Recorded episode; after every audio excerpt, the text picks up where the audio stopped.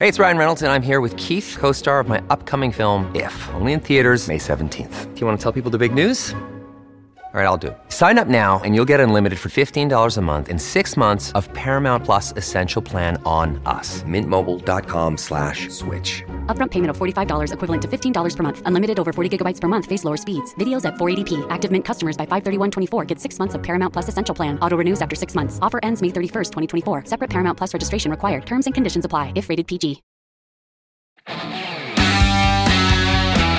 Carissimi, io sono Andrea Moccia e questo è il podcast di Geopop, le scienze nella vita di tutti i giorni.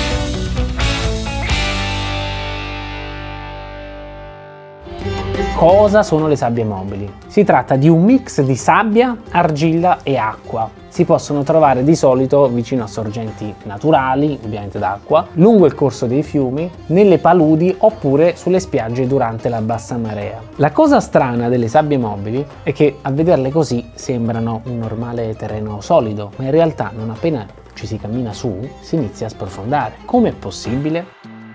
Normalmente la sabbia è composta da tanti grani, questo fa sì che al loro interno ci siano tanti spazi vuoti, cioè spazi vuoti tra un granulo e l'altro. Questa che si chiama porosità può variare dal 30% al 70% in funzione della forma e della disposizione dei granuletti. Nonostante questi valori di vuoto così elevati, in condizioni normali, quindi senza acqua, la frizione tra i grani permette alla struttura di resistere ai carichi. Proprio per questo motivo possiamo tranquillamente camminare sulla spiaggia eh, quando siamo in vacanza senza sprofondare. Sprofondano al massimo un po' le dita, niente di che. Il fenomeno delle sabbie mobili si verifica invece quando la sabbia è satura d'acqua, cioè quando gli spazi vuoti vengono riempiti in buona parte d'acqua. Detto in maniera semplice, questo riduce di molto la frizione tra i granuli, impedendo alla sabbia di sostenere peso. Per questo quando una persona finisce sulle sabbie mobili inizia a sprofondare. Il terreno perde stabilità e si comporta come un fluido, tendendo a scorrere verso il basso e trascinando con sé il mal capitato. Per capire fino in fondo il comportamento delle sabbie mobili, dobbiamo aggiungere un ultimo dettaglio. Il mix di acqua e sabbia che forma le sabbie mobili viene chiamato in fisica fluido non newtoniano. Oh mamma mia, che vuol dire?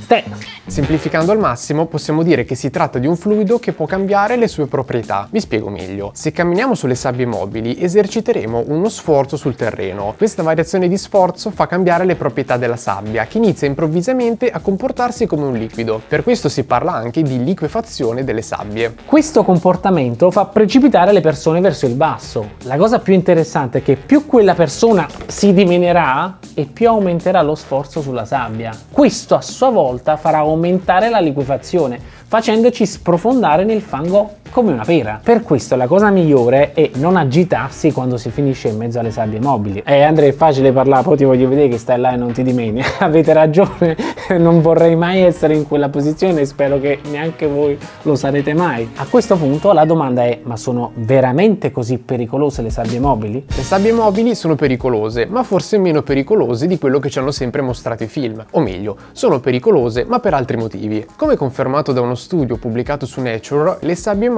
hanno una densità pari a circa 2 kg su litro, mentre la densità media di un essere umano, che è composto principalmente da acqua, è attorno al chilogrammo litro. Questo cosa vuol dire? Che essendo mediamente meno densi della sabbia inzuppata d'acqua, proprio per un motivo prettamente fisico, sprofonderemo ma fino ad un certo punto. Lo studio in questione infatti afferma che non potremmo essere risucchiati più a fondo dei nostri fianchi, quindi dimentichiamoci un po' le scene dei film dove le persone vengono completamente inghiottite dalla sabbia.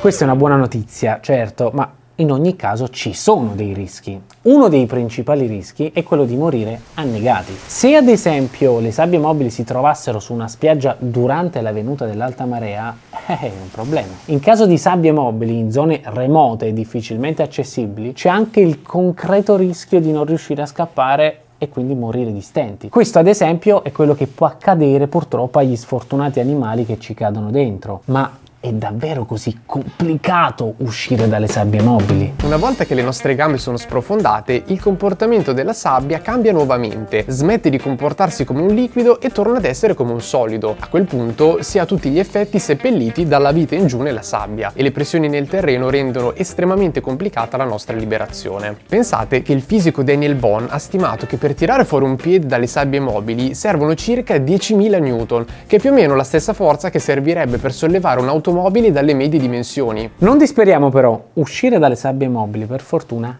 è possibile. L'importante è non affidarsi alla forza bruta, ma all'ingegno. La prima cosa da tenere a mente è che più ci muoviamo e più la sabbia si comporterà come un liquido facendoci affondare. La cosa più semplice da fare è quella di sdraiarsi sulla schiena e aprire le braccia. Così facendo si aumenta la superficie del nostro corpo, diminuendo la pressione sulla sabbia e favorendo il galleggiamento, permettendo quindi molto lentamente alle nostre gambe di uscire naturalmente dalla morsa del terreno. In alternativa, se possibile, si può aggiungere dell'acqua all'interno delle sabbie mobili. Se ne viene messa abbastanza, il terreno smette di comportarsi come un fluido non newtoniano e diventa liquido a tutti gli effetti, permettendo una più facile risalita da parte della vittima. È così che spesso i soccorritori estraggono le persone che restano intrappolate nelle sabbie mobili. E le sabbie mobili nel deserto? Lì l'acqua non c'è mica. Vero, infatti queste sono una categoria a parte di sabbie mobili definite sabbie mobili asciutte. Queste si verificano tipicamente nei deserti, ad esempio nelle porzioni sottovento delle dune, dove si accumulano grandi quantità di sabbia fine e poco compattata e con molta aria al suo interno. Se accidentalmente ci si cammina sopra, si inizia improvvisamente a sprofondare perché il nostro peso va a compattare istantaneamente quella grande massa di sabbia. In questo caso la tempestività nei soccorsi è centrale. In caso di ritardo negli aiuti eh, potrebbe essere possibile sprofondare totalmente e di conseguenza non riuscire a uscirne incolumi. Le sabbie mobili asciutte si possono verificare anche in altri contesti, come ad esempio all'interno dei granai delle fattorie. I granai delle fattorie, lo sapevi tu? Sembra una cosa strana, però è vero. Esempio, nel 2002 in Germania la BBC ha riportato la notizia di un uomo che è stato salvato per un soffio mentre sprofondava lentamente all'interno di un silos. It's Kaylee Cuoco for Priceline. Ready to go to your happy place for a happy price? Well, why didn't you say so? Just download the Priceline app right now and save up to 60% on hotels. So, whether it's Cousin Kevin's Kazoo concert in Kansas City, go Kevin, or Becky's Bachelorette Bash in Bermuda, you never have to miss a trip ever again. So, download the Priceline app today. Your savings are waiting. Go to your happy place for a happy price. Go to your happy price, Priceline. Grazie mille per averci seguito, vi do appuntamento sempre qui sul podcast di Geopop, le scienze nella vita di tutti i giorni.